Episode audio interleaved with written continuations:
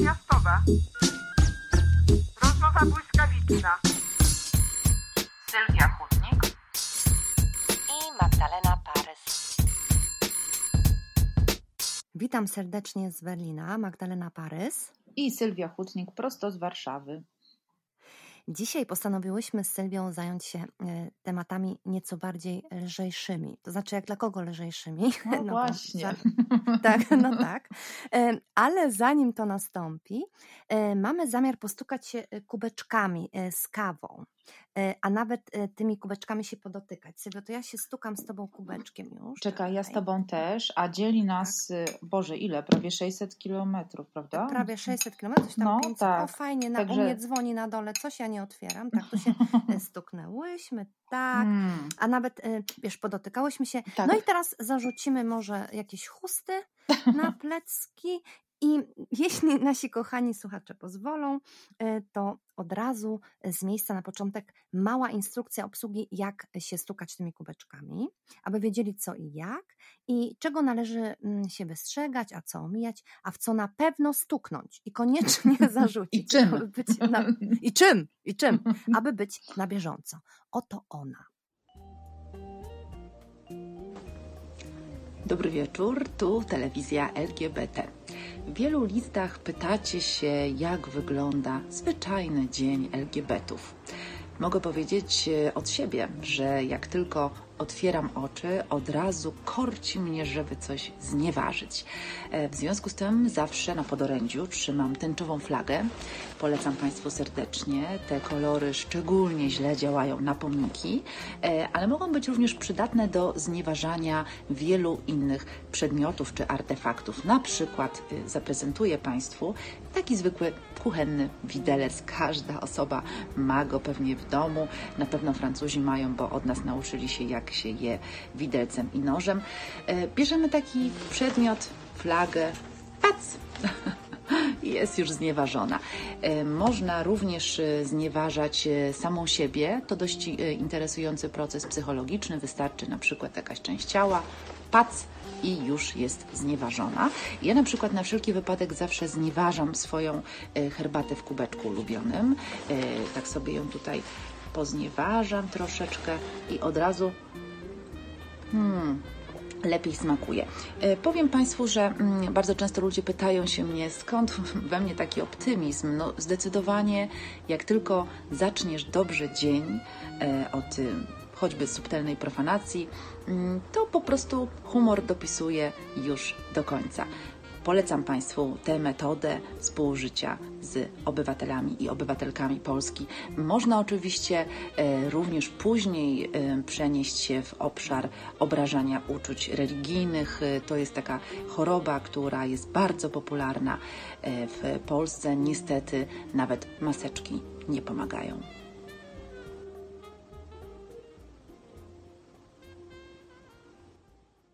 No dobrze, to gdy już wiemy co i jak, to ja jeszcze, e, zanim Sylwio kochana, jeśli pozwolisz, e, zanim przejdziemy do naszego włoskiego, toskańskiego, smakowitego tematu, mm. czy naszego mm. dzisiejszego głównego mm, tematu, to ja tak. ze, strony, ze swojej strony chciałabym jeszcze pogratulować z całego serca e, naszym posłankom, posłom podwyżek, bo o, tak. z całego serca, ze wszystkich sił gratulujemy, gratulujemy, wszystkiego dobrego życzymy. E, I jeszcze chciałabym bardzo pogratulować naszym ministrom, mhm. którzy w tak do, w świetnym momencie wiedzą, jak czynić, co czynić, jak ratować nasz kraj, nas przed pandemią. Gratulujemy, gratulujemy. No i chciałam powiedzieć, że z całego serca się nie tylko cieszymy z nimi, ale rozumiemy, y, y, że się co prawda wycofali, tak, mm, zarówno i nasi parlamentarzyści, jak i nasi e, ministrowie, no ale pamięć ma to do siebie, że nie zapomina, no niestety. Zatem brawo, wspaniały czas i w ogóle świetny timing i myślę, że e, najlepsi światowi PR-owcy powinni się uczyć od Polski, jak nie tylko w ogóle przeprowadzać kampanię, prawda Sylwio? No jak myślisz, ale też tak. jak po niej zaraz wiesz, co czynić, ja myślę, że to jest w ogóle... Ta empatia, ta miłość, mm -hmm. ta, no, ta, no i w ogóle jak opozycjonować No tak, tak, tak. To wiem, że miało być dzisiaj lekko i jest lekko. Nie, Także jest bardzo lekko, bo ja uważam, że to jest logiczne, że w momencie, w którym panuje ogólnoświatowa pandemia, to można na przykład w związku z tym rozpętać wojnę kulturową y, w kraju, Mhm. bo wtedy jakby, y, no to jest, to jest oczywiste, jak cię boli głowa, to musisz się walnąć w nogę, to cię głowa już nie będzie bolała, Jezu, bo będzie tak bolała noga. Em, Z drugiej strony, mm, po prostu nasze państwo jest bardzo bogate. Nie tylko stać nas na to, aby em, były podwyżki dla posłów i posłanek, ale również dla naszej ulubionej pierwszej damy, która, jak wiemy, jest bardzo rozgadana, więc to Tak. 18 tysięcy to właściwie na waciki.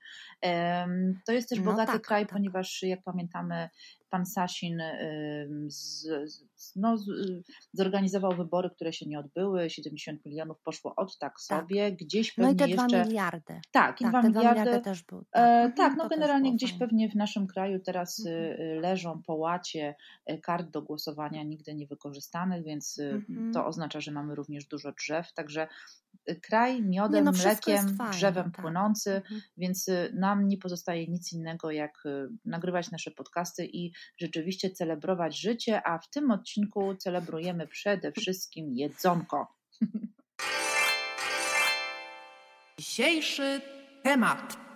Oj, tak, tak. I dzisiaj mam taki naprawdę niezwykły temat, który osobiście przepełnia mnie wielką radością, e, bo rzecz będzie o jedzeniu, e, Hmm. smakowaniu, rozkoszowaniu się i to o takim, co to e, raczej chyba bardziej przypomina e, stan świadomości.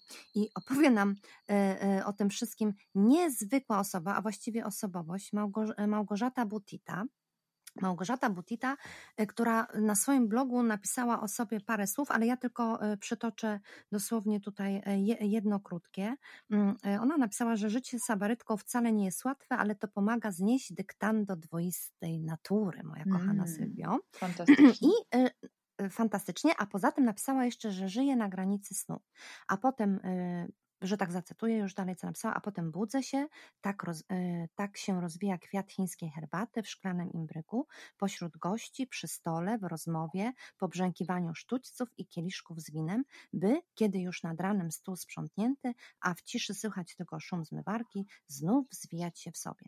To znaczy, ja poznałam Małgorzatę i kompletnie nie znam jej tej drugiej, e, Małgorzaty od tej drugiej strony, kiedy zwija się w sobie, bo jest to osoba em, taka po prostu, Małgorzata Butita jest e, tym, o czym mówi, czyli e, słychać te wszystkie zapachy, znaczy czuć te wszystkie zapachy i przede wszystkim zawsze cudownie e, nakarmi każdego gościa i e, nie pamiętam już w jakich okolicznościach się poznałyśmy, wiem tylko, że ja też podobnie jak ona obudziłam się u niej któregoś dnia e, przy stole w Toskanii, e, w cudownym kamiennym domu, Mm. postawionym na ruinach e, e, siedziby Etrusków, Mm, ale jej dom też ma 2000 lat, e, a tuż obok, uwaga, przebiega najstarsza droga do Rzymu. Mm. I przyjechaliśmy tam e, z moim mężem wtedy do, e, do niej e, w, odwiedziny i to były chyba, albo to było w dniu jego urodzin, Mhm. albo jakoś dzień przed. I Mhm. Małgorzata wyczarowała w okamgnieniu, uważaj Sylwio, tort z czarnego bzu, który Boże. przypiekła. I to tak, tort z czarnego bzu, uważaj, z kwiatów, żeby nie było, że tam coś Boże, było jakie innego. piękne. Z kwiatów czarnego bzu, tak, który przypiekła w cukrze pudrze na patelni albo w jakimś innym y, słodkim cudzie ze swojego ogrodu, nie mam pojęcia. I nie zapomnę tego do końca życia. Mm, y, Przed nami stanęła piramida z kwiatów, które można było zjeść. I to było tak smaczne, to było tak cudowne. Po prostu wiesz, e, twój e, facet, twoja partnerka ma urodziny, jest, okej, idę do ogrodu, wiesz, zrywam jakieś róże i robię je szybko tort w 15 Boże, minut. już nie? się obśliniłam, no. Słuchaj, ja później Już sobie wracaliśmy. Wyobrażam. To było niesamowite. I zawsze, wiesz, gdy myślę o takich najpiękniejszych domach na świecie, czy takich momentach, Tak. które są takie naprawdę bardzo niezwykłe, e, bo ja uwielbiam podróżować i bardzo dużo podróżuję, ale zawsze wracam myślami właśnie do tej chwili Tak. i myślę o tym domu, o tym jego zapachu, o tym wszystkim, co ten dom otacza i myślę o tym e, właściwie, że dzięki e, Małgosi i temu, jak spędziliśmy tam tych kilka dni, Mm. E, Na chwilę e, udało mi się e, dotknąć Toskanię. Mm. E, Toskanie w sensie takim dosłownym. Przez tak. chwilę poczuć, wiesz, jak bije jej serce. Tym bardziej, że Małgorzata jest os e, osobą niezwykle mm, e, bardzo taką mm, skromną mm -hmm. i ona mhm. nigdy o sobie zbyt wiele nie opowiada, ale to jest naprawdę mm, niesamowita osoba, która gości najróżniejszych wspaniałych ludzi celebrytów tego świata. I na przykład wiem, że pamiętam, że chciała nas zaprowadzić koniecznie do takiego wiem, że ja też opowiadam więcej niż zaraz sama Małgorzata Butita, ale muszę o tym wspomnieć, bo to była mhm. niesamowita historia. E, siedzieliśmy tam u niej właśnie na tarasie, ona mówi, słuchaj, e, mówi do mojego męża, a ja ciebie teraz zaprowadzę do takiego gościa, który robi takie bez, te Florentina, Bestika Florentina, czy jak to się tam nazywa, wiesz, te ich wszystkie specjalności, tak. do którego specjalnie ze Stanów Jack Nicholson przy, przylatuje na to. Wow. Y, I tak, ja tak sobie siedzę, Stefan sobie tak siedzi i tak sobie siedzimy i wiesz, i tak, y, i ona o tym opowiada tak, wiesz, jakby to jest pójście tak. na bułki, tak. w ogóle i tak dalej, to jest tak. zupełnie normalne, a zaraz gdzieś tam w, w, tej wiosce pozdrawia jakąś babuleńkę starszą, wiesz, to nie ma znaczenia, kto jak się nazywa, po prostu Oczywiście. kto kim jest. Wszyscy są tacy sami dla Małgorzaty i trzeba ich ugościć, nakarmić, zaprowadzić, zapoznać i wiesz, stworzyć sieć.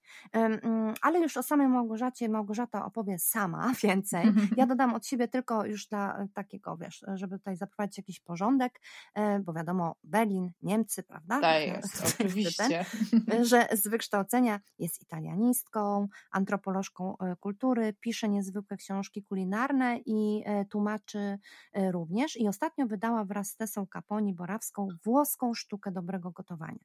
Jest to słynne dzieło Pellergino Artusiego, niezwykłego smakosza i znawcy potraw, y, który y, w 1800 bodajże 70 którymś tam roku, y, zaraz Małgorzata to sprostuje, mhm. zebrał po, ponad 800 czy tam około 800 przepisów na dania z różnych regionów Półwyspu Apenińskiego i okrasił je tak niesamowitymi opowiastkami, tak interesującymi historiami oraz najróżniejszymi anegdotami, że ja dzisiaj w nocy po prostu, chociaż to jest niby, uwaga, niby tylko książka kucharska, tak naprawdę to już widzę, że to jest Biblia kucharska i zresztą za taką uchodzi e, we Włoszech. Mhm e, po prostu nie mogłam się od niej oderwać. Ja dzisiaj poszłam spać o trzeciej, bo się zaczytywałam e, w tej włoskiej Biblii jedzenia. Mm. Oczywiście nikt inny nie mógł przetłumaczyć tej książki lepiej niż właśnie Małgorzata i oczywiście wspomniana Tessa Caponi, która też jakby jest nie z tej epoki, ale to zaraz słyszycie też, jakim językiem ta osoba mówi, jak o tym wszystkim opowiada. Nasza gościnia. Dzień dobry, dzień dobry Magdaleno, dzień dobry Sylwio i dzień dobry wszystkim e, Państwu nas słuchającym. E, nazywam się Małgorzata Buttita. Jestem z polskiego wykształcenia italianistką, a z włoskiego antropologiem kultury. I w moim życiu, dzielonym od 41 lat między Polską i Włochami, zajmuje się dziennikarstwem, głównie z obszaru Włoch, Śródziemnomorza i tamtejszą kulturą, e, ale także historią i antropologią stołu. Od kilku lat nawet bardzo intensywnie. Stołu polskiego i stołu włoskiego. E, wróciłam właśnie w związku z tymi moimi zainteresowaniami z regionu Emilia-Romagna, e, regionu słynącego nie tylko z atrakcji turystycznych, ale również z tego, że przyciąga głównie znawców kulinariów. Jest to taka prawdziwa włoska Food Valley, e, region słynący z ponad 44 znakomitych e, produktów chronionych. Co skłoniło mnie do podróży w taki upał, ktoś może zapytać. Otóż w Romanii, niedaleko Adriatyku, jest miasteczko o dźwięcznej nazwie Forlimpopoli. Miasteczko słynie y, i w ogóle jego życie obraca się wokół jednej osi. Osią tym jest były mieszkaniec, człowiek, który się urodził i mieszkał przez pierwsze blisko 40 lat swojego życia w Forlimpopoli. Był nim Pellegrino Artusi. Urodził się tamże w roku 1820. Być może ktoś o nim słyszał, a jeżeli nie, to może najpierw kilka słów o autorze, jego dziele. Mm, dzieląc y, życie na trzy niemal zupełnie osobne etapy. A więc pierwszy etap to był bo od urodzin w roku 1820 właśnie w Forlimpopoli, przez młodość, Do wieku no, lat prawie 40, jak mówiłam, pochodził ze znanej, szanowanej rodziny. Jego ojciec był, jak to się mówiło, kupcem bławatnym, ale też czymś więcej, ponieważ posiadał taką firmę importowo-eksportową e, tkanin jedwabnych z Dalekiego Wschodu i, i handlował nimi w Europie oraz e, w Wielkiej Brytanii. Pellegrino Artusi, jego syn, pracował z ojcem. Do szkoły właściwie nie chodził, był samoukiem, ponieważ świetnie pisał w końcu, ale był samoukiem, bowiem jak później napisał we wspomnieniach, nauczyciele mojego dzieciństwa nie byli nauczycielami, tylko oprawcami. No i tak się toczyło jego życie właśnie pod okiem ojca. Miał okazję dzięki temu dość rozległemu y, handlowi, który prowadzili, e, podróżować po całych Włoszech, co znalazło odbicie w jego y, książce, o której za moment. Mm, Y, w pewnym momencie jednak e, tę rodzinną sielankę, tej dobrze prosperującej, bogatej rodziny z Forlimpopoli przerwała pewna tragedia. Otóż w tamtych okolicach grasowała pewna banda, która napadała na mieszkańców, e, torturowała, zabijała i okradała domy. E, no, zdarzyło się tak również y, w domu Artuzich. Banda weszła, wszystko zdemolowała, rozkradła i jeszcze na, niemal na oczach samego Artuziego zgwałcono jego siostrę.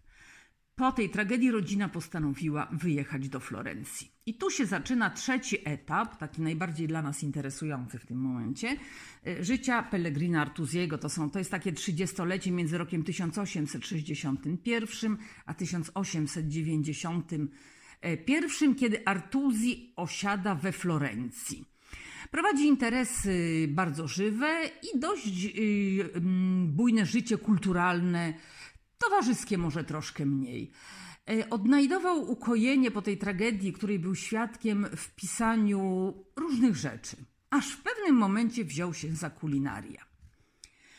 E, jego rodzinę stanowiło dwoje pomocników domowych, czyli Marietta Sabatini oraz Francesco Ruffilli, kucharz.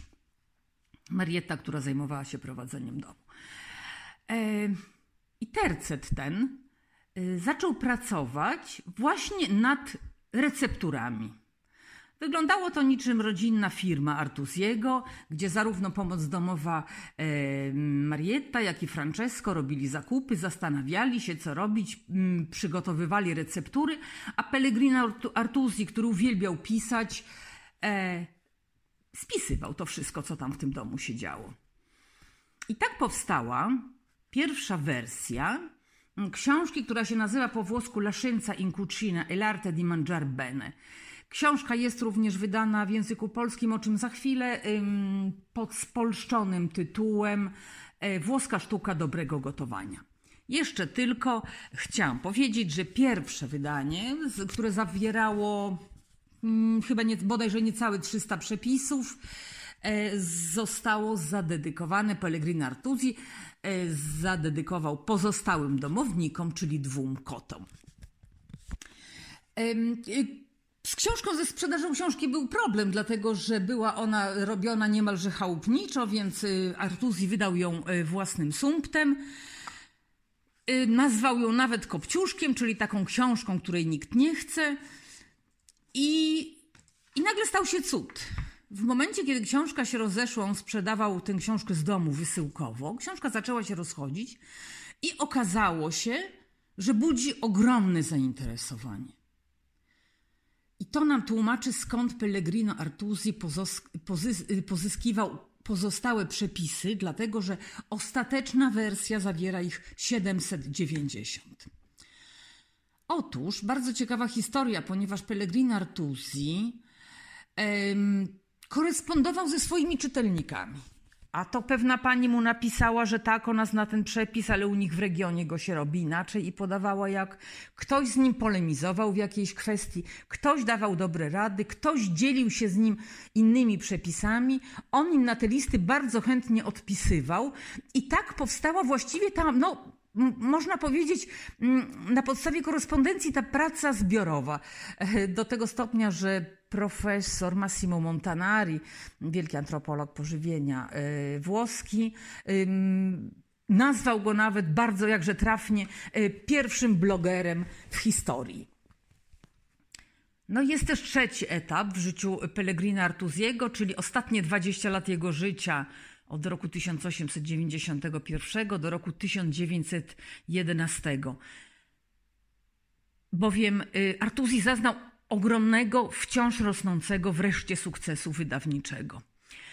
E, kwitnąca korespondencja y, z czytelnikami i nie tylko e, zaowocowała piętnastoma wy kolejnymi wydaniami książki. Już nie Kopciuszka, a wydawniczego bestselleru, znanego w całych Włoszech, ale również i za granicą. Artuzi pisał książkę, poszerzał ją i właściwie jako człowiek skromny nie robił sobie właściwie żadnych zdjęć, więc mamy z tej epoki tylko jeden, jeden jedyny portret, portret fotograficzny Artuziego. Za to zachowało się aż 1800 fragmentów jego korespondencji. Otóż książka włoska nauka, y, włoska sztuka dobrego jedzenia stała się bardzo szybko we Włoszech książką, którą panny dostawały w posagu. No ja nie, bo ja wychowałam się w Polsce i dostałam mocno zużyte dislofą, monatową, e, oczywiście zużyte w sensie, w sensie książkowym, pożółkłego, porwanego papieru z powyrywanymi kartkami, mocno podkreślanego przy takich bardziej popularnych przepisach. I to też nie dostałam tego w posagu, bo czytywałam te książki, no dziecięciem będąc, a zachwycał mnie ich język, fascynowały obcobrzmiące nazwy jak Tourne Parfait mm, i tak dalej. Ta, tak, tak podobnie jak zresztą jak i e, inne uratowane cudem przedwojenne książki o pensjonarkach czy mezaliansach. Jedna z nich miała tytuł My, które chodzimy kuchennymi schodami, czyli taki tytuł bardzo a propos. To akurat pamiętam. E, książki te wszystkie fundowały mi podróż wehikułem czasu w przeszłość. Przeszłość, która w latach 60. wcale aż tak odległą nie była, ale mnie kilkulatce wydawała się rzeczywiście wdzięcznością. I książki te rozbudziły moje wyobrażenia e, o dawnych stołach, o zachowaniach, o etykiecie, o dawnym gospodarstwie domowym. A wraz z innymi językowymi i historycznymi ciekawostkami, starociami przyzwyczaiły mnie do dawnego języka. No zresztą należy jeszcze do pokolenia, którego babcia wychowująca mnie używała, e, używała czasu zaprzeszłego. I stąd, kiedy Tessa Caponi-Borawska zaproponowała mi współpracę przy tłumaczeniu Pellegrina Artusiego, nie zawahałam się ani chwili. Był to właśnie taki skok w otchłań e, kulinarnej przeszłości. nie bardzo byłam pewna, czy wahałam się. Jedynym moim, jedyną moją wątpliwością to było to, czy będę w stanie wytrzymać tłumaczenie do końca tych 790 przepisów i kilkuset historyjek i anegdot, które zawiera książka, mm, bo nie wiem, czy, czy, czy, czy moje krzesło przy biurku to wytrzyma, ale, ale bardzo, bardzo chciałyśmy to obydwie zresztą zrobić. Zresztą Tessa y, Kaponi-Borawska też dostała Artusiego w posagu, co napisała w słowie wstępnym do polskiego wydania. No jak mówiłam, nie, bo mój pierwszy kontakt mogę tak wyznać po cichu, z Pellegrina Artusim odbył się na stacji benzynowej, jakby to nie miało zabrzmieć. E, w zamian za wymianę oleju przez pracowników stacji, pani w kasie dała mi ostatni egzemplarz promocyjny, jaki został, właśnie Artusiego, Pellegrina Artusiego. Mówię Artusiego dlatego, że właściwie wszyscy, nikt we Włoszech nie używa e, tytułu książki, tylko wszyscy mówią krótko Artuzi. To jest Artuzi i, i wszyscy wiedzą o co chodzi. Tak jak powiedziałam, y, było konieczne, konieczna była zmiana tytułu najbardziej chwytliwy i taki łatwiejszy do zapamiętania. E, taki był też wymóg wydawnictwa, no i zostaliśmy ostatecznie przy włoskiej sztuce dobrego gotowania. Chociaż nauka, o której powiem za chwilę, nie była tak obojętna Artuziemu, no tam nie była bez, bez przyczyny. No język ym, tłumaczyłyśmy to dość długo, ale też trochę się zmęczyłyśmy, ale, ale bawiłyśmy się też setnie. Ym, Język kulinarny mm, Artuziego jest językiem niezwykle jędrnym, soczystym. Jedno z wydawnictw, które nie miało ochoty, polskich, które nie miało ochoty go wydać, ponieważ książka również w Polsce przez pewien czas była, przez kilka lat wręcz takim kopciuszkiem. W pewnym wydawnictwie poinformowano nas, że nie, nie, nie, że język jest zbyt minoderyjny.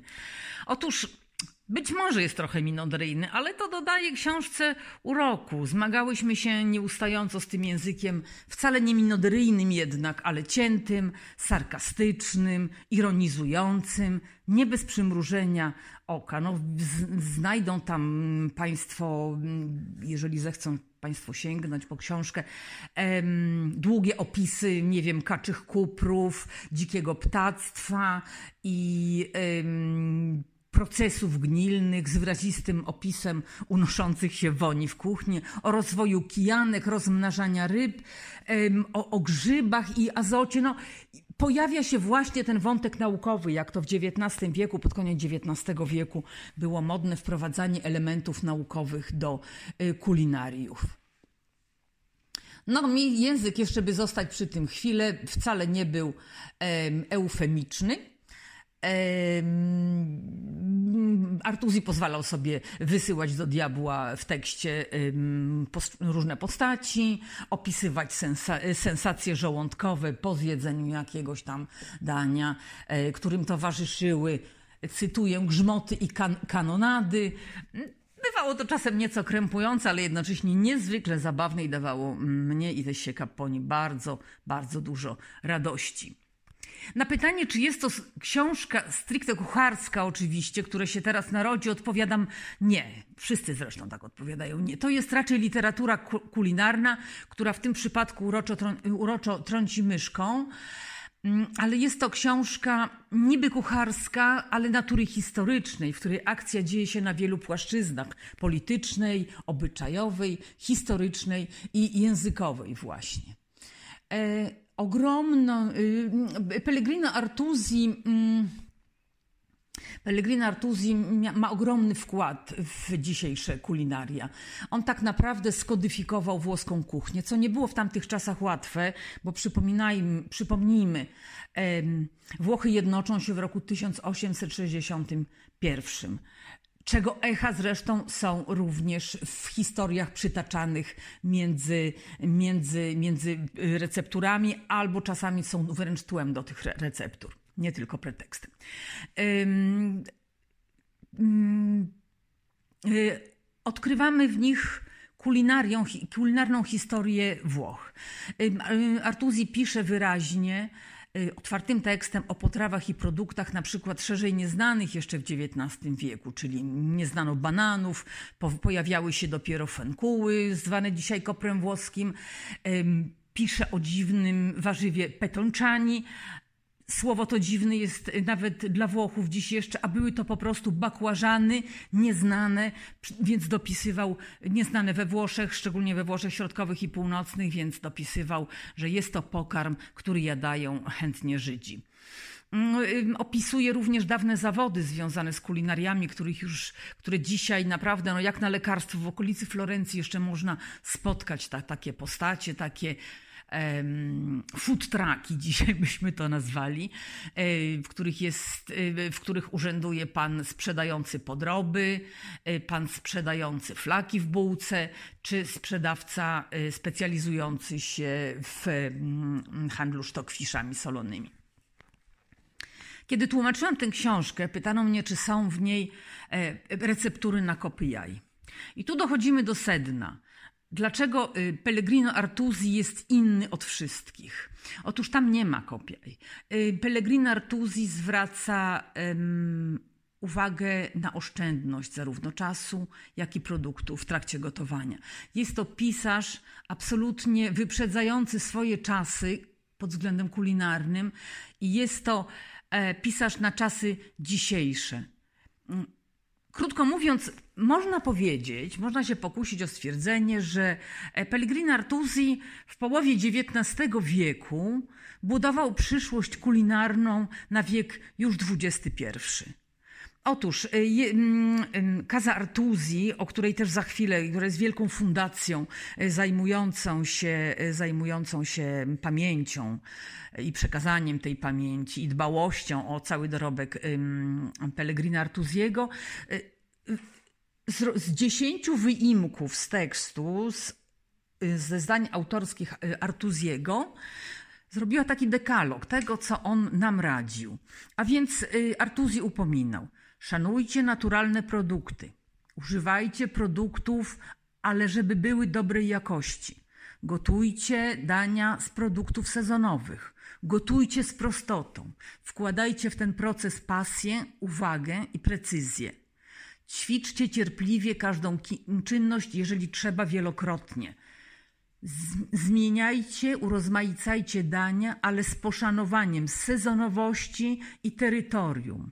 Urozmaicajcie potrawy, ale z prostotą i zasadami dobrego smaku. Szanujcie prostą, ubogą kuchnię. I dziesiąte, nie ufajcie książkom kucharskim do końca, nawet mojej. Zawsze musiała się pojawić ta nutka ironii.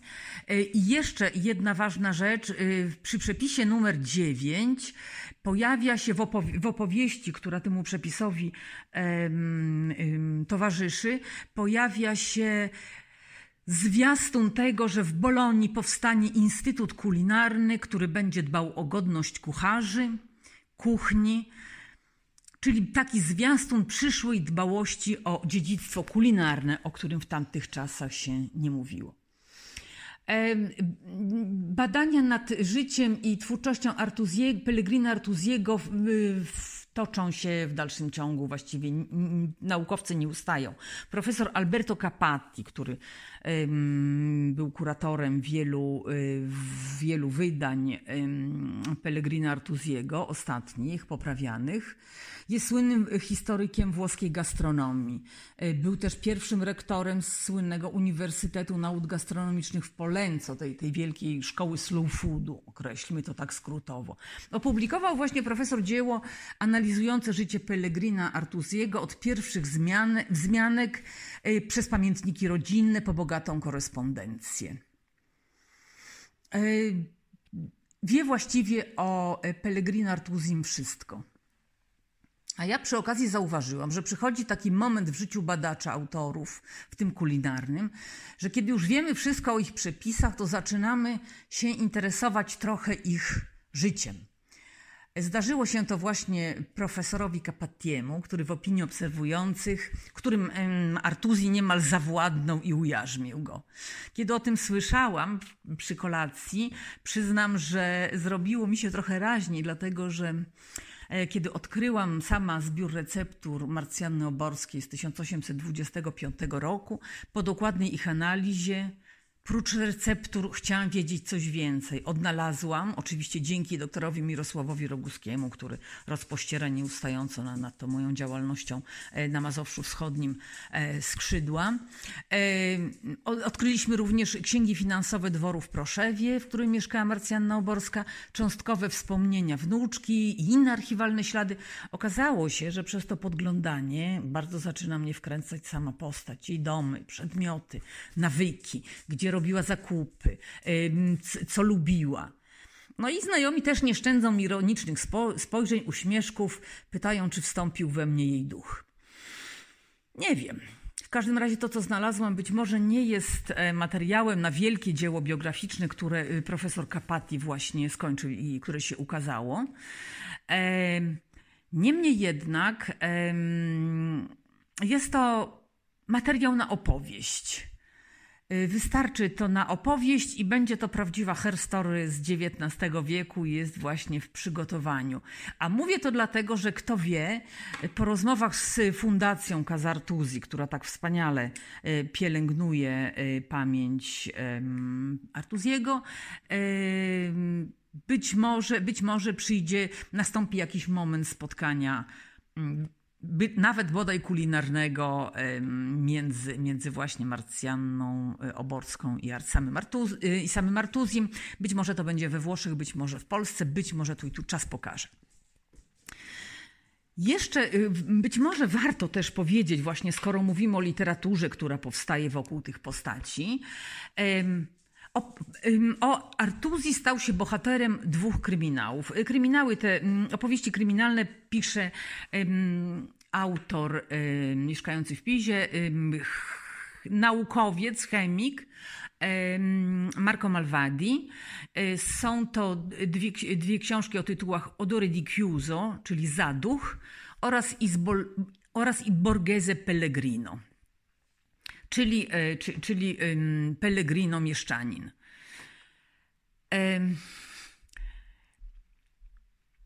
Okazuje się, że e, podstawa dobrej kuchni, e, wiedza jest tak skrupulatna i nęcąca, jak samo kryminalne dochodzenie. Oba kryminały dzieją się oczywiście na przełomie XIX i XX wieku, kiedy Pellegrino Artusi jest już bardzo dostojnym, szanowanym jegomościem. E, w podeszłym wieku dzieją, miały miejsce te historie pierwsze dwie przynajmniej w starych zamkach Toskanii, przy okazji wizyt rozmaitych gości. Są to wielkie domostwa, y, które nadają gotyckiego charakteru opowieści, a które stają się też teatrem zbrodni. Pośród obecnych wybija się właśnie ta dominująca postać Pellegrina Artusiego, jego mościa znacznej postury i o gigantycznych bokobrodach, któremu Franz Józef mógłby tych bokobrodów zazdrościć. No, jak się łatwo domyślić, oba te kryminały przywodzą na myśl trochę atmosfery z Agaty Christie, mają też nieco z komisarza Montalbano, mm, Andrejka Millerego. No i odgrywają w nich rolę niektóre przepisy Pellegrina Artusiego. No i teraz właśnie y, już mówię, dopiero na samym końcu. I to była przyczyna, y, mm, przyczyną, dla której pojechałam do Forlimpopoli, drodzy Państwo.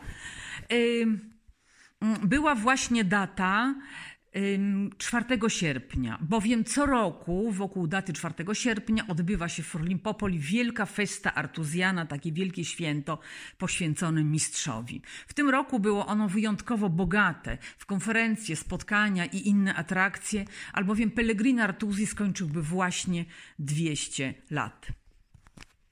Y, Włosi, których tożsamość jawi się również poprzez kuchnię, mm, umieją uszanować swoich autorów kulinarnych.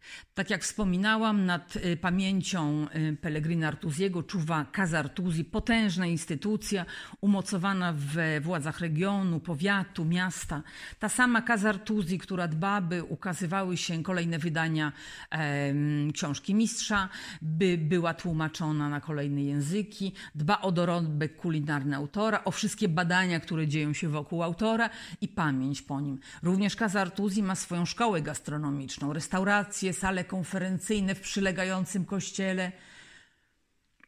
No i, jeszcze, jedna, jeszcze jedna kwestia. Mimo niezwykle silnej osobowości Artuziego, książka, tak jak już wspominałam, jest w pewnym sensie pracą zbiorową Artuziego i jego czytelników. E, więc w tym roku, a listy w tamtych czasach, to XIX wiek, ewentualnie początek XII, kursowały, y, no, przy, przy, przybywały do Florencji, w której już mieszkał Artusi, e, z całych Włoch, nawet z Sycylii, a to już jest odległość prawie 1200 kilometrów. Dostarczała je bardzo regularnie poczta włoska. I w tym roku, z okazji dwudziestolecia urodzin, Poczta Włoska wydała piękny znaczek pocztowy, zresztą z jedynym wizerunkiem wspominanym już Pellegrina Artuziego. No z tej okazji zaproszono i mnie, miałam ten zaszczyt i dlatego tam pojechałam. E, były też inne koleżanki, tłumaczki, mm, była koleżanka z Portugalii, była koleżanka z Japonii mm, wielu innych tłumaczy, naukowców. E, odbywały się przy tej okazji niezwykle miłe spotkania. Drodzy Państwo, kochamy, kochajmy więc i naszą kulinarno-literacką przeszłość, bardzo Państwu dziękuję za cierpliwość i uwagę. Kiedy tak Magdo yy, i Pani Małgorzata zresztą też opowiadałyście Y, o Toskanii, o jedzeniu, o celebracji bycia razem, y, to od mhm, razu mm -hmm. oczywiście uruchomiły mi się obrazy piękne, y, włoskie, ale tak naprawdę oprócz no, pocztówki z wakacji, to tak na, gdzieś mhm. Myślę, że we mnie zadrgała nuta e, tęskna do e, takich chwil, kiedy nie goni cię deadline, kiedy siedząc mhm. i jedząc szybko zamówione jedzenie z plastikowego pudełka, nie myślisz o tym, co już za chwilę musisz zrobić, no tylko masz pięknie podane, wycelebrowane jedzenie, a przede wszystkim wokół siebie ludzi, z którymi możesz niespiesznie porozmawiać o wszystkim tak. i o tak. niczym i gdzieś ten czas wspólnie spędzony jest czymś bezcennym, e, co jak wiemy w kontekście współczesności to rzeczywiście staje się luksusem. Ale przypominały mi się no też, tak. słuchając i Ciebie, i Pani Małgorzaty, e, rozmowy dotyczące w ogóle antropologii jedzenia i tego, jak bardzo my często deprecjonujemy codzienność i takie e, wpisaną w obyczajowość, ale tak naprawdę mhm. też te rzeczy, które po prostu codziennie wykonujemy, po prostu, żeby, żeby żyć i przeżyć. I tak. jakkolwiek teraz nasza kultura kulinarna jest wysoko rozwinięta, przynajmniej jeśli chodzi o różnego rodzaju programy, ale właśnie tak jak wspomniałaś wcześniej, książki e, i tłumaczone, i te, które powstają na nowo. Kiedy wejdzie się do księgarni, to dział kulinaria jest po prostu na pewno bardziej obszerny tak, niż jak poezja. Dział historii. Tak. Dokładnie. Mhm. Pięknie wydane książki, które tak naprawdę, e, kiedy biorę do ręki, to aż boję się gotować e, coś z tych książek, bo boję się, że zaraz, nie wiem, rozleję coś albo mhm. pobrudzę te no, albumy tak. właściwie bardziej niż tak. książki. A ta antropologia y, jedzenia czy kulinarna w ogóle jest też ciekawa, bo ona pokazuje, jak z jednej strony my wokół tego tworzymy coś w rodzaju, no właśnie, nowej kultury, z drugiej zaś strony mhm. Mm, to tak naprawdę jest bardzo e, ważny element w ogóle konstruowania naszego ja. Oczywiście oprócz tego, że pożywienie wywołuje przyjemność wewnętrzną i e, mhm. po smacznym posiłku, ale też satysfakcjonującym, zjedzonym w ładnych okolicznościach przyrody, z fajnymi ludźmi i tak dalej, i w głębokim relaksie, pojawia się oczywiście dobre samopoczucie, więc e, to jedzenie nie tylko ma wpływ na to, jak my wewnątrz się czujemy, ale również to, co my potem ze sobą zrobimy. To jest po prostu jak dobra drzemka. Mhm. E, ale również antropolodzy z Rolandem Barcem, ale też Claudem Levi-Straussem na czele, rozmawiali sobie w swoich tekstach o, y, o kulinariach, o tym, jak my jemy mm. i dlaczego. Y, pamiętam taki tekst jeszcze ze studiów y, Sztrosa o trójkącie kulinarnym, w którym on, oczywiście ze tym swoim strukturalizmem nudnym jak flaki z olejem, ale jednak bardzo celnym, mm, analizował podział jedzenia na surowe, pieczone, y, na to, co brało się z powietrza, a co z wody, co było wędzone i ważone, a co gotowane, mhm. Y, kiedy jadło się zepsute, a kiedy i w ogóle jaka była definicja zepsutego tak. jedzenia i tak dalej. A znowu bardzo, jak to on y, analizował to również pod względem na przykład ekonomicznym, czy wręcz klasowym, moglibyśmy powiedzieć, to znaczy tak. pokazywał, tak. w jaki sposób jedzenie jest też narzędziem władzy, jak bardzo e, w jedzeniu widzimy, widzimy nie tylko to, y, jaki kto ma poziom ekonomiczny, ale na przykład również to, jakie wyznaje wartości. Ja na przykład y, zawsze tak. wydawało mi się, że w ogóle o jedzeniu mi się nie chce gadać i jest to temat, który po prostu muszę realizować, mhm. żeby żyć. A potem sobie pomyślałam, kurczę, przecież ja od 15 roku nie jem mięsa, jestem weganką od wielu lat. To jest mhm. bardzo ważny element mojej tożsamości y, i wartości. Mm, i nagle się okazuje, że to jedzenie jest dla mnie ważne z zupełnie innych powodów niż to, czy na przykład, nie wiem, bardziej więcej rozmarynu czy bazylii, tylko jest to tak. naprawdę bardzo ważna część mnie po prostu, która mnie jakoś tam i definiuje, ale, e, mhm. ale też kreuje. Jednym słowem, e, ta refleksja nad jedzeniem, nad tym, co jemy, w jaki sposób, y, e, jak do tego się obnosimy, ale też tego, co wokół się dzieje, na przykład y, jakie są nasze nawyki, jeśli chodzi o zakupy. E, czy jedziemy z koszem raz w tygodniu i pakujemy tam wszystko, co można, czy też wolimy e, mało, ale za to sprawdzone, nie wiem, z ekologicznego sklepu tak. albo od pani zaprzyjaźnionej na bazarze.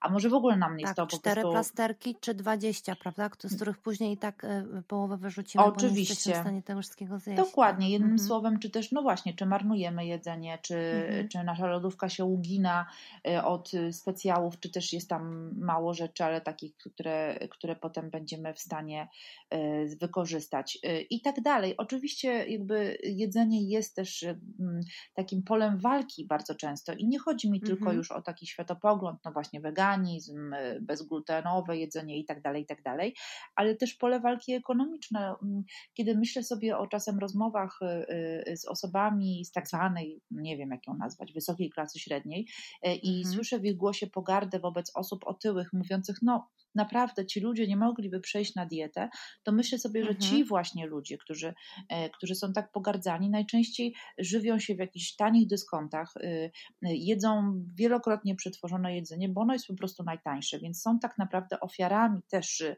mhm. kapitału, który y, nadal jednak y, pokazuje, że wysokiej jakości jedzenie musi być niestety drogie, no chyba, że ktoś oczywiście ma dostęp do bezpośredniej grządki albo tak jak ty mówiłaś, ogrodu, do którego może sobie tak. iść wziąć tak.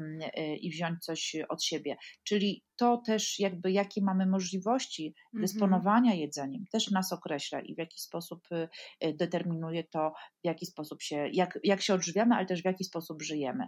Więc trochę tak jak z modą, o której rozmawiałyśmy tak, w naszym właśnie podcaście. o tym sam pomyślałam. Prawda? Że, że tak jak jest... nas definiuje, tak, nasz wygląd yy, i to, jak wyglądamy, odzwierciedla właściwie często nawet też kim jesteśmy, co myślimy, yy, yy, jaki wyrażamy sprzeciw. No weź tak. chociażby na przykład tęczowe sukienki, prawda, które teraz, Oczywiście. albo parasolki czarne tak, i tak dalej. Tak, tak. I nagle właśnie, mówię, kiedy mówiłaś o tym, natychmiast przyszło mi to do głowy i też pomyślałam, że koniecznie już czas najwyższy, żeby nasza kochana tutaj przyszła kto? Pani Sulej i opowiadała nam o tym. tak. E, taki, dobrze, e, koniecznie muszę sobie tutaj tego, nie możemy o tym zapomnieć, bo już ciągle o niej myślimy, prawda? Że tak, oczywiście. Czas, żeby ale tak, Sylwio, właśnie tak też o tym pomyślałam i też to, o czym wszyscy już od lat wiemy i ten słynny slogan, że Amerykanie są przeżarci, przepraszam tak. za to wyrażenie, a równocześnie brakiem podstawowych, no jakby, a jednak nie najedzeni, tak? tak. Oni, oni, co z tego, że jesteś pozornie wyglądasz zdrowo, tak, rubaszne policzki, tak, jesteś tutaj, nie wiadomo, znaczy jak ja, widzisz, widzisz jak ja to mówię, tak, że właśnie no mhm. mówię o takich typowych, e, przepraszam, ale powiem tak, e, e, grubasach i to nie w tym mhm. sensie, że żeby ich tutaj w jakiś sposób źle przedstawić, tylko w ten sposób, że no, żywią się tam, gdzie się żywią i jest to też zawsze w pewien sposób jakiś taki też status, jaki ci ludzie dzisiaj mają, prawda? Tak. Kiedy od, y, y, czasem dzieci nas proszą i koniecznie chcą pojechać do tego McDonald'sa czy coś, no bo ciągle tylko to zdrowe jedzenie, te warzywa w domu i tak dalej, więc nagle y, no mama, chodź, chodź, pojedziemy i tak dalej. I naprawdę rozejrzysz się i popatrzysz, e, kto w McDonald'sie siedzi i jak wygląda, to przeważnie są to Widzisz, Sylwia, i teraz jesteśmy przy takim punkcie, że nawet nie wiem, jak już mogę się zachować i co mogę powiedzieć. Mm. Już nieraz miałyśmy ten kłopot. Tak, ale, ale ja jest fajny, jednak... bo wiesz, on też zmusza do myślenia. Tak. To, to nie jest jakoś mm. autocenzurowanie. Ja, ja go tak nie odbieram. To jest raczej mm, zamiast autocenzury to właśnie jakieś takie nie wiem, rozgrywka no intelektualna, taka... wiesz, bo musisz no pomyśleć tak. sobie, kurczę, mm, jest no, body no co, no, Chcę powiedzieć jest... jak jest. Tak, no. tak. Chcę powiedzieć jak jest. No, o, oglądam się, jestem w tym McDonald'sie, patrzę na prawo, patrzę na lewo i widzę grube mamy i widzę grube dzieci i widzę naprawdę bardzo grubych ojców. I to nie jest tak do końca, po prostu, ponieważ e, takie coś wymaga też jednak no, jakiegoś zaangażowania, przemyślenia. To znaczy, że y, łatwiej jest dzisiaj i szybciej pójść i szybko zjeść coś takiego, y, prawda? No ale wiesz też, przyga... no tak, ale też w ogóle kwoty tam są takie. Wiesz, ja byłam, y, mhm. ko, syn mi pokazywał ostatnio na lotnisku, jak działa zamawianie w McDonaldzie na takiej jakiejś tablicy. Ja w ogóle nie byłam nigdy w McDonaldzie, bo jak oni otworzyli mm -hmm. McDonalda w Polsce, no tak, to ja już, mięsa. Mm -hmm. tak, to ja już zdaje się wtedy nie jadłam mięsa. Generalnie jakoś nigdy nie korzystałam z tych fast foodów, więc nawet nie umiem się tam mm -hmm. zachować w ogóle. Natomiast i on mi pokazał, wiesz, taką tablicę i coś tam, no jak ona działa. Ja zaczęłam te ceny, sobie myślę, kurczę, no, mhm. albo w jakichś innych, nie wiem, Subwayach czy innych fast foodach, to naprawdę są mhm. tanie rzeczy, zważywszy na to, że masz wielką bułę, którą się po prostu zapchasz mhm. i masz na kilka godzin spokój. E, co zresztą zwłaszcza jak jesteś w podróży jakiejś, no to też jest tak, że ja tak. E, czasami... Ale masz tam, te, ale widzisz Sylwio, są tak. też tam sałatki, można sobie kupić sałatkę. Można, można ale e, wiesz, można, tak. ale tego, ale nikt po to tam nie przychodzi. No więc prawda? właśnie. W końcu za którymś razem, kiedy już, jeszcze kiedy moje dzieci były młodsze i tak było, że mój syn miał dość daleko przedszkole i zawsze przyjeżdżaliśmy koło takiego, nie wiem, czy to był McDonald's, czy Burger King, bo tak to się tutaj tak. w Niemczech też nazywa niezwykle popularna sieć, to kiedy mnie zadręczali tym wszystkim, to ile razy było tak na przykład, przykład, że e, po, ponoć sałatek nie było, a sałatek nie było, chociaż były w programie, dlatego że nikt ich nie kupował, więc, nikt Tak. im, y, więc y, nie były też jakby, wiesz, no, nie było możliwości ich zamówienia. Tak. E, w- I, i, i, i, ale wracając jeszcze do tego, co można powiedzieć, a czego nie można powiedzieć. Więc ja bym chciała żyć e, i być w takim świecie, gdzie ani nikt z prawa, ani nikt z lewa, ani nikt z centrum nie będzie mi mówił, czego ja, co ja mogę powiedzieć albo e, czego nie mogę powiedzieć. Bo jednak jeśli ktoś jest gruby i jest gruby dlatego, że jest gruby, bo jest leniwy, bo mu się nie chce i tak samo jest nieodpowiedzialny, bo tak samo odżywia swoje dzieci, w pewien sposób narażając ich na różne choroby, prawda? Bo jednak sta stanąć przy kuchni Mm. i e, zrobić ten obiad samemu, przygotować ten obiad, czyli albo wstać wcześniej, albo tak sobie zaplanować ten dzień, żeby jednak odpowiednio no, odżywiać swoją rodzinę i samego siebie, wymaga jakiegoś wysiłku. A dzisiaj żyjemy w takim świecie, że najlepiej, żeby nic nie wymagało wysiłku. Najlepiej, żeby Mm. były same obrazki przed nami. Najlepiej, żeby, wiesz, wcisnąć numerek i e, e, numerek 14, ok, tam już masz całe menu, żeby nawet się nie wysilać i po, nie mówić z jakim mięsem czy z czym, e, tylko w ogóle, wiesz, czy, czy z jakim serem, czy bez,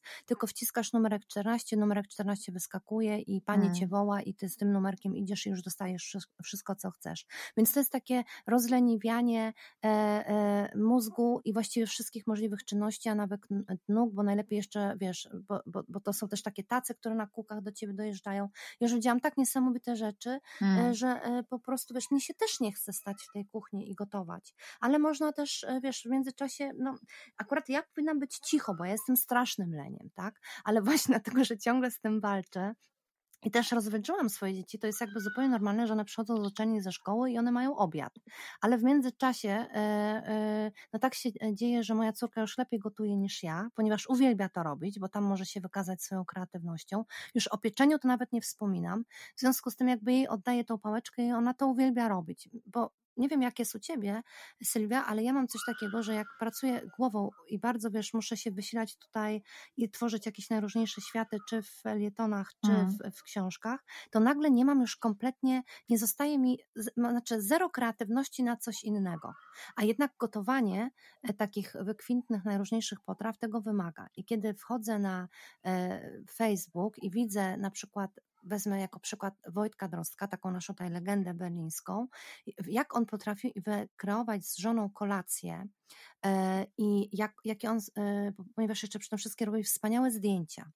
Jak on to przedstawia, to Mhm. tutaj wracamy do tematu, o którym mówiłaś, że to już jest y, y, to jedzenie, które dla mnie jest właściwie, albo przez wiele lat wydawało mi się tylko nakarmieniem siebie szybko, żebym mogła dalej funkcjonować, to y, właśnie dla innych ludzi jest nie tylko nauką, antropologią, ale jest też sztuką, jest sposobem na życie, jest tym stanem świadomości, o którym mówiliśmy. Jest w ogóle sensem życia i nie po to, żeby się nażerać, najadać, tylko żeby coś kultywować, żeby coś wyrazić. E, e, ta sałatka do tego, a te sztućce do tego. No zupełnie mnie obca dziedzina, ponieważ ja no, nigdy nie zwracałam na to uwagi, ale okazało się, że kiedy pojechaliśmy do Toskanii i zaczęłam już po prostu trochę rozróżniać najróżniejsze e, dania, no to zauważyłam, że kiedy ja mam zły humor, kiedy zawsze trafię na coś, co jest po prostu jakieś niedobre, czyli taka pułapka turystyczna, a kiedy się dobrze najem i jest e, wszystko cudownie, to y, nagle mam ten humor świetny i mogę dalej zwiedzać i tak dalej, bo dobrze się, bo, bo, bo, zjadłam to, czego oczekiwałam Mm. od Toskanii.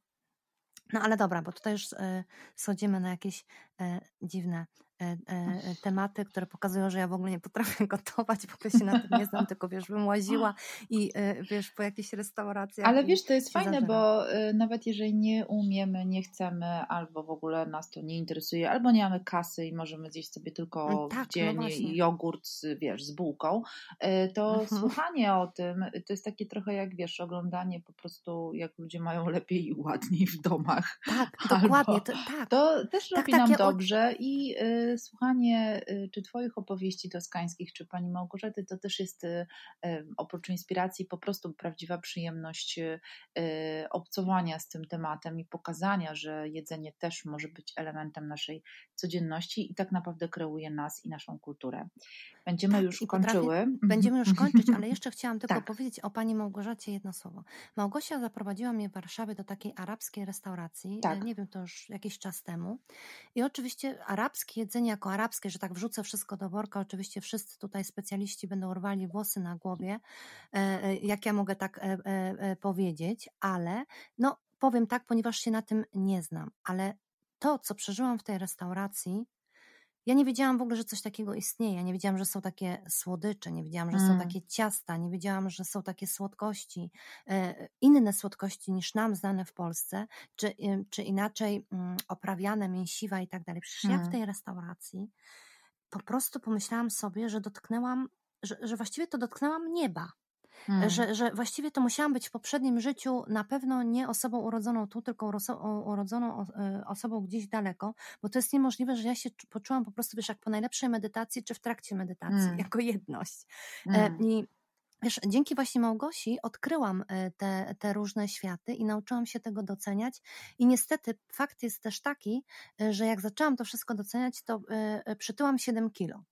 Tak się skończyły podróże Wiadomo. w Toskanii i do Włoch, które zwaliłam wreszcie i nie mam zamiaru już, żeby do mnie powróciły. Muszę się bardzo trzymać, ale e, no niestety rozkoszowanie się też tym kończy i to tyle Magdaleno Parec na temat grubasków, który, e, którym sama się stałaś, tak? No dobrze, okej, okay, bo już tutaj jak zwykle chcę dalej o Małgosi gadać i o żarciu. Jestem strasznie głodna, to chyba słychać. E, dobrze, no chyba musimy kończyć, no, no niestety. Będziemy kończyć, ale na pewno słyszymy się za tydzień. Bardzo dziękujemy za uwagę i słuchanie naszego smacznego podcastu. Dziękuję Ci Magdo. Magda Parys mówiła do Was z Berlina. I Sylwia Chłodnik mówiła do Was e, z Warszawy. Mało tego jeszcze siedząc w kuchni, więc w ogóle idealnie w związku z tematem. Do usłyszenia za tydzień. Do usłyszenia. Pa, pa.